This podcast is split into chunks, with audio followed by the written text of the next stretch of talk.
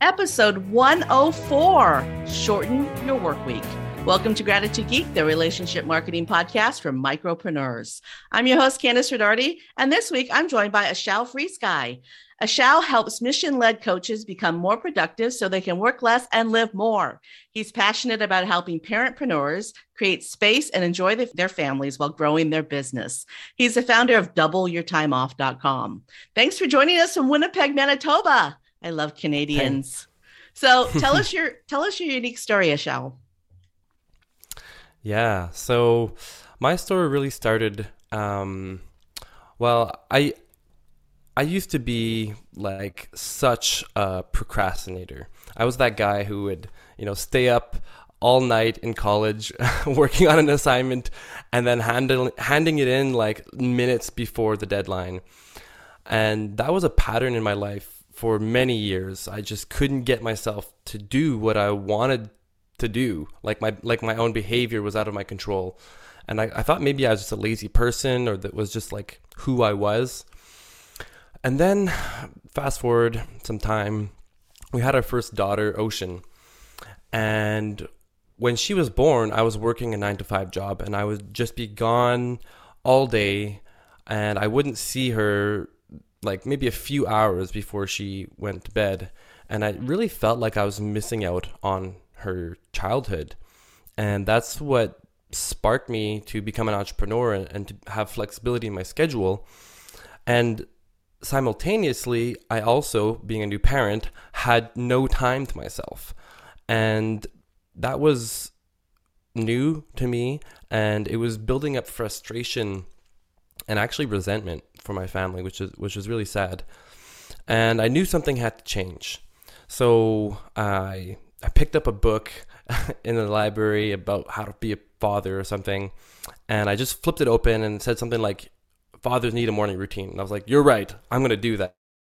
Um, but I knew that I I had a difficult time following through, and I had already tried, you know, doing workouts and whatnot. So I started studying uh, habit change and neuroscience and behavior change, and I, you know, started implementing that, started getting up before my daughter and my wife woke up. And progressively, I started to build this routine. And then to a point where I started actually having friends like asking me, like, what are you doing? Like, how are you so disciplined? Um, and I, that was total shocker for me. I never would have thought of myself as someone who was disciplined. And I actually started to build a reputation in, in the community as like the go-to person for habits and behavior change. And so I was like, okay, I, I guess I know something because clearly people are seeing something in me. So I started putting on workshops and, and programs on on goal setting and habit change. And then I, you know, being an entrepreneur, I was Like I was working seven hour or seven days a week and long hours, and I was like not seeing my family, which was kind of the intention. And uh, and then I um so I, I was like, okay, well I, I know behavior change, like let's implement this into my business. And I started tweaking things and setting up systems and, and setting up work process processes and you know one day I, I noticed like wow i spent the whole day today completely focused undistracted on my most important priorities and that wasn't even unusual. It, just looking back, I'm like, oh, that's actually how most days are now. And that was just such a contrast from where I was before, where I would procrastinate, I would get distracted, go down rabbit holes. And it really ended up totally shifting, like, not only how others saw me, but then my own sense of self. And, and then now seeing myself as someone who's um, effective and capable of, of um, accomplishing what I set out to do. And and really it's it sparked in me the mission to help others to shorten their work week and create a lifestyle that really works for them and their family because what is business if it's not serving our our life and and those we love that's basically what sales means to sell means to serve so mm. if hmm. you're if you're in a sales position, you should be serving someone. Um, or mm-hmm. Uh, so I there's two things that I really want to dig into, and the first one is the your your term parentpreneurship, because that is a term that I've been since my child was born, a parentpreneur, but I, I don't mm-hmm. think I've ever heard that term or read that term in print before. So tell me the backstory on that. Yeah, well, it's really rooted in in the story I just told you, which is that I love being with my kids. I absolutely I now have a one and a half year old son. Just love playing with him, and and I also love entrepreneurship and I absolutely love um, creating my own reality. That's like the core of it. Is I want to be the, the architect of my life, and and for me, what I'm architecting is optimizing for relationships because that's to me where a lot of fulfillment in life comes from. So I guess that's kind of where the parentpreneur blend together. So when my daughter was born, my husband and I had a my my husband's a, a world class custom furniture maker, and we had a, a, a shop, and I had a little office at the shop. And when our we, when our daughter was born, we'd bring her to work, and by the time she got to be about walking, so about eighteen months, we realized that it just wasn't working with her at the shop with us. So I brought mm. my office home, and I just we I figured out how to be a mom and work, you know, own a business at the same time. Um, that was 23 years ago. So, so you know, uh, but yeah, you you sort of figure out you you sort of figure it out. But the thing that you're that you do that I don't do very well, uh, which is one of the reasons why I really wanted to talk to you, is this whole concept of time blocking. So because I I don't do it well and because it's like a completely foreign topic to me, I want you to talk to me like I'm a baby and explain to me what time blocking is and how to implement it. So, at its core, time blocking really is just scheduling in advance the activities that you're going to do. Now, more importantly, it's scheduling the essential activities that need to be done in your business so that they actually do get done. That at its core is what it is. It, there's some nuances that can make it very effective, um, but really, that's that's the crux of it. So, what are those nuances? Yeah. So, basically, I break it down to uh, three part category or three part framework. Um, first is identifying my life categories because again, I'm I'm architecting my life, not just focusing on business. So, scheduling in my three main categories of my life, and then scheduling my week, and then scheduling my days. So when it comes to life categories, I like to break it down into the three components, the three categories of health and self, family and relationships, and then service and work. So in that first category, health and self, I break that down into sleep, movement, and then uh, fun and growth. So for me, that is in the mornings. I have a chunk of time that is my health and self time. That's my like sacred self time. And when I'm looking at planning my my week, creating time blocks for my week, the first thing I actually schedule in is my sleep because that is the foundation of all productivity well it's it's one of the most important foundations in physical health and, and, and energy and energy is one of the most important foundations to productivity. And it's highly overlooked. There's this hustle and grind mentality you know work long hours do whatever it takes. And this is it's it's actually killing people. There's a term in Japan karoshi which means death from overwork. And so I think this hustle and grind um, myth needs to go away.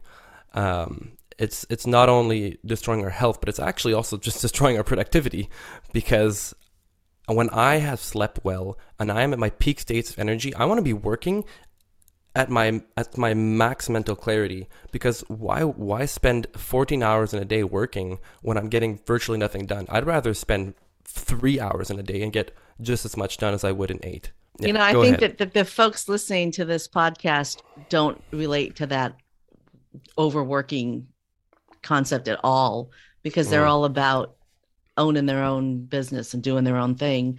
And most of us just want our time. They want we want our time mm. freedom.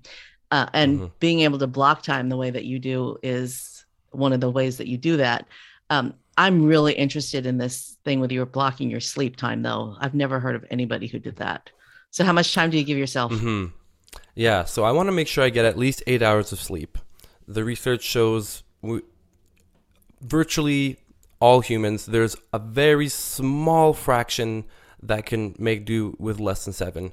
Um, but that is an anomaly. Those who think that they need less sleep, in the studies, turns out that they are just actually adapted. They think they've adapted, but they're actually less effective. So, all that to say, I want to at least eight hours of sleep. I have young kids in the bed with us. It takes time for us to get to sleep and fall asleep. I wake up in the night with them. So, I give myself a nine hour chunk on a schedule. So, if I'm getting up at six, um, then I'm working my way backwards. And so that's like what? Ten, nine? nine.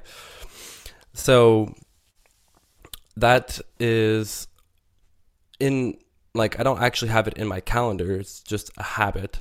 Um, but it's it's scheduled in my mind, and I actually do have reminders on my phone to like get ready for bed. And so I start with that. This is when I'm going to wake up this is when I'm going to go to sleep. And then from that, I can build my morning and evening rituals that are bookended because my evenings are for my health or, or for my family and relationships, and my mornings are for myself. So once I know what time I get up, then I can build into the morning my my self time. And when I know when I'm going to bed, I can build my evening ritual. And so I'm kind of working my way on from both ends in the day. And then in conjunction with that, then I'm also deciding on what are my work hours for my the third category, which is service and work. And so I, I set before I, I would just you know squeeze working whenever I could, but now um, I it's essential for me to have set work hours, and otherwise, I mean, I can't even time block my week. So I love that's that the you, three main categories. I love that you place the priority of yourself and your family first, and then the business comes as as your third, and that you bookend it with with you know loving on yourself and loving on your family. And I have to tell you that family bed thing, man, I miss it. You know, my kid's 23 now, so family bed hasn't been around for years, decades. but it, I think that um and this is a completely off topic subject and there's probably going to be some hate mail for this but you know, I it, it's a lifestyle that millions of people around the world practice and Americans don't. You're Canadian. Um, but I really think that it's better better for your kid. You know, that whole sleeping arrangement with the family bed. I just I just I feel like it was a really special time in my child's life. And mm-hmm. you know, nothing beats morning cuddles. you know? Yeah. So yeah, okay, that, we could go on a whole tangent there about you know attachment theory and having securely attached children. Mm-hmm. Um, yeah, I when we had our daughter, we were like, okay, I guess the conventional thing is we get a crib, but that was it just felt so wrong. Like our parental intuition was like, no, she has to be in the bed with us. Like this is crazy. Yeah. Yeah, that it, that could be a completely different conversation, and you know, totally. I, but I, I'm I'm a huge fan of the the family bed and and just it was just it just made life easier and it was there wasn't anything better in the world than waking up with a toddler snuggled into you it was just the best mm-hmm. thing um mm-hmm. Okay so people are going to ask for specifics what does your calendar look like so yeah what kind of calendar do you use and what does it look like do you use color coding i mean because they people like the specifics and they get yeah. they get analysis paralysis trying to figure out how to make that system work for them. So, what does your calendar look like physically? Yeah, great question. Great question. So, what I just went through of the three phases, that was the first phase, which is my life categories. So then now phases two and three, that's where we get into the into the specifics. Um, so phase two is weekly time blocking. So looking at my week, and I'm gonna I'm gonna answer your question about the color coding. I'm just gonna go in in, in the sequence. So there's three three main elements that I'm thinking about when I'm planning my week. And so if you think of a Venn diagram, the top you have planning, and then you have maker time, and then you have manager time. So I want to make sure I have time in my week to plan my week, and then also time at the end of every day to plan the next day. Because I highly believe in intentional work and working off of a plan. And then maker time is basically high value work. It's things that require deep work, longer blocks of time. These are your most important business activities to really move the needle. And the manager time is the administrative tasks like delegating meetings, uh, communications, any activity that supports the high value work. That's also going to be required. Um, and so I like to think of my as much as possible. I like to theme my days. So you know, depending on what your maybe marketing strategy is and the different requirements of your business, maybe you have a day for content creation, or maybe you have a day for client work. Uh, maybe you have a day for meetings, and trying to keep them together, batching these uh, activities so that you can enter a mode, a mental mode for the day. And so that's like on a little bit more high level. And so I'm wanting to front load my weeks with the most important activities. So like my marketing activities are going to go on, on my, my Monday is just all my marketing is done on Monday. And then and then I'm also front loading my days with the most important activities for the day. So that's on a week level. Then then now we get to the third phase which is daily time blocking. And so I use Google Calendar. And in my calendar, I have you can set recurring recurring events. And so recurring events I have every day. I have my days booked bookmarked by the beginning of the day. I have a power up ritual, and at the end of the day, I have a power down ritual. And that's probably beyond the scope of today's conversation, but it's basically a series of tasks that I perform the same way every time. They're, you know, things that I just have to do to get started with the day, but the fact that it's a ritual that I do the same thing every every day I do it the same way, it it's wiring my brain. The more I do it, the more it becomes automatic that once I'm done that ritual, I'm in work mode. Once I'm done my power down ritual, I am out of work mode. And so I'm not only done working physically, I'm also done psychologically and so that I can transition to family time and I can be present. And there's some things I do in my power down ritual that allow me to not have to think about work, like any loose ends that have to be tied up. I write them down and make sure that there's a plan to for them to be addressed. Things like that. So that that is recurring every day of the week in my calendar. And that's, you know, the first thing that's that I think about when I'm planning my day. It's already there um, but if I were doing it fresh, that's what I would start with. Then I'm thinking about energy renewal because like we said earlier, energy is our most most valuable resource for productivity. You know, people say like time's our most valuable resource. And yes, it is valuable, but time without energy is meaningless. You can't accomplish anything or, or, or do or have any sense of, of fulfillment and joy in your life if you have if you're depleted of energy. So when I'm working, I want to make sure that I have scheduled into my calendar spots for energy renewal. So um, you know, you kind of have to figure out what works for you personally. Um, two ways that you can think about it. There's a conventional like one hour lunch break. Um, but you can try something also like a 30 minute break after 90 minutes of work take a 30 minute break, and then 90 minutes of work, 30 minute break. And those are scheduled into my calendar. Um, and then beyond that, I also have mini breaks that, like, you know, Pomodoro, you may have heard of, where you work for 25 minutes and you take a five minute break. So I don't necessarily adhere s- strictly to 25 minutes and five minutes, but I do set a timer on my on my computer. I'm going to work for the next 45 minutes or 30 minutes or 25 minutes, and then I'm going to take a break um, also beyond the scope of this, um, I have clear goals for what I'm going to accomplish in that block of time. So that's the second step. First step, uh, I have power up rituals, power down rituals. Second step is I have energy renewal blocks or breaks in my calendar. And then third is I'm scheduling uh, high value work. So again, this is my my most important business activities, and I try to schedule these earlier in the day, and that's when I have the most like my decision making battery is full, and then it gets depleted over over the course of the day. So I want to have the most cognitive intensive important tasks at the beginning of the day when I have a full battery. And then then I'm scheduling lower value work towards the end of the day. Of course, you know, there's the realities of life. Maybe you have meetings that you can't move, you can't put them all in the one meetings block day. Um, but that's the general guidelines I try to follow.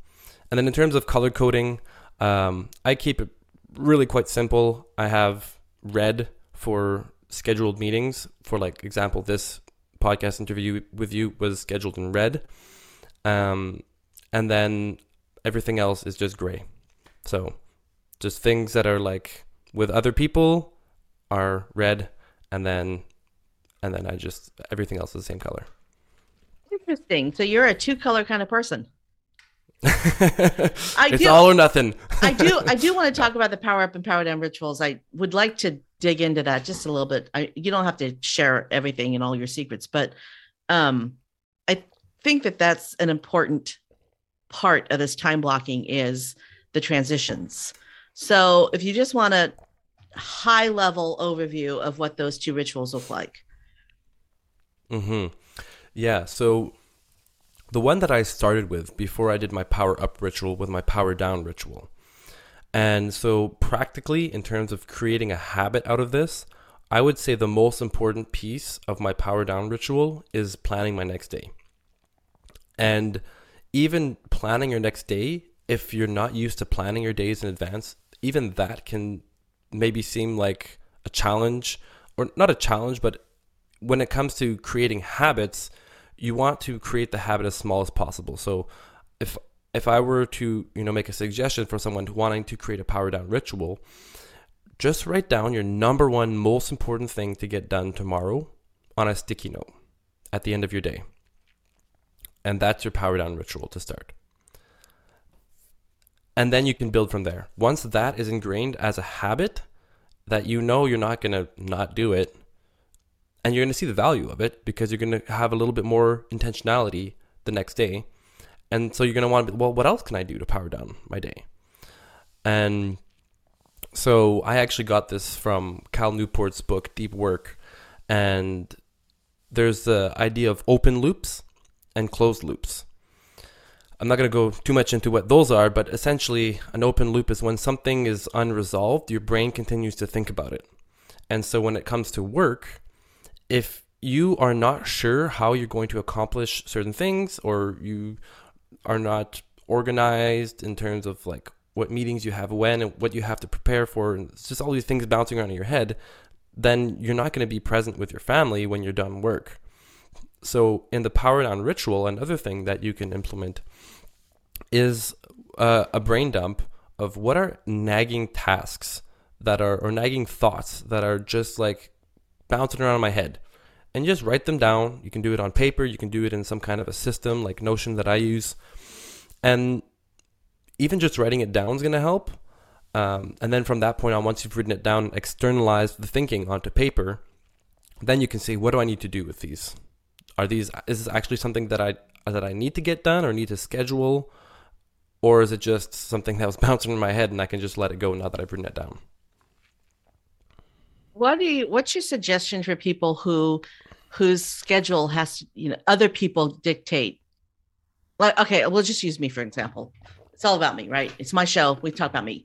So um my schedule is dictated by when people book appointments with me. So i have networking partners that are scheduling one-to-one networking you know talk conversations with me and i have clients who are scheduling um uh coaching sessions with me and then i have podcast guests who are scheduling interviews with me. So they have mm-hmm. they have 100% control over when they put themselves on my calendar. Of course, I have my calendar the times that they can schedule with me are set.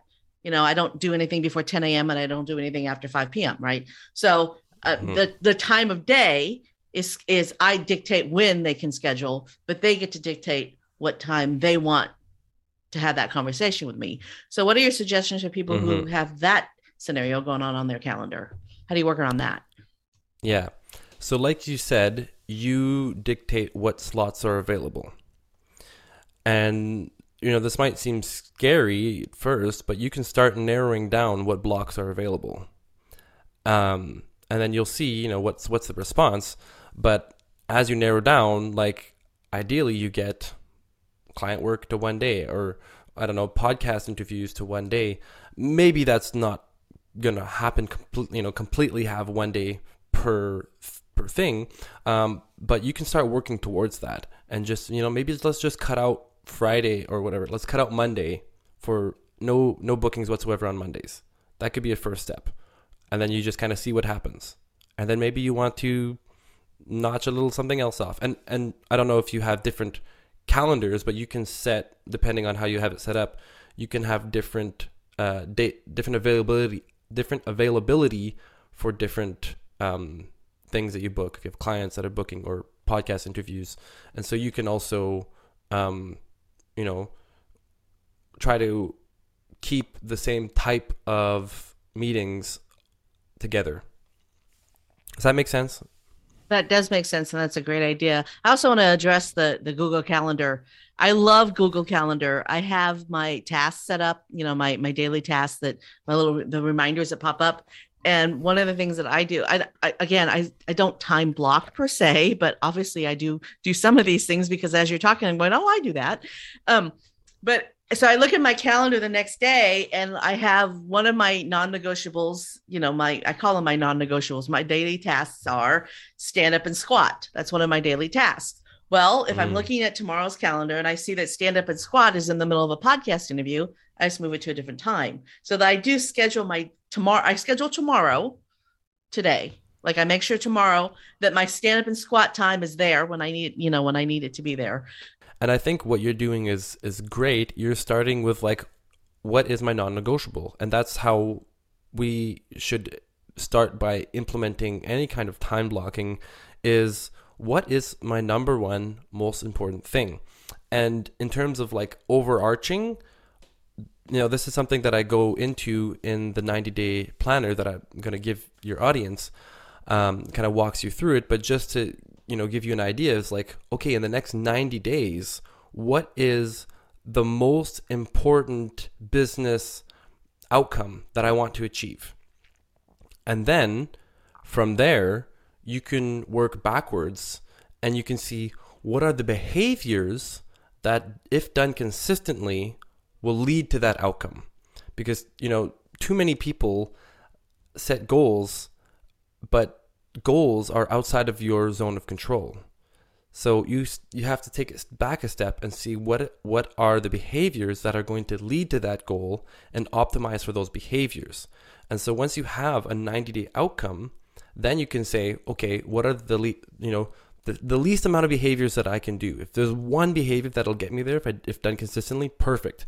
If there's two or three, okay, I wouldn't you know go crazy here. One to three is the best.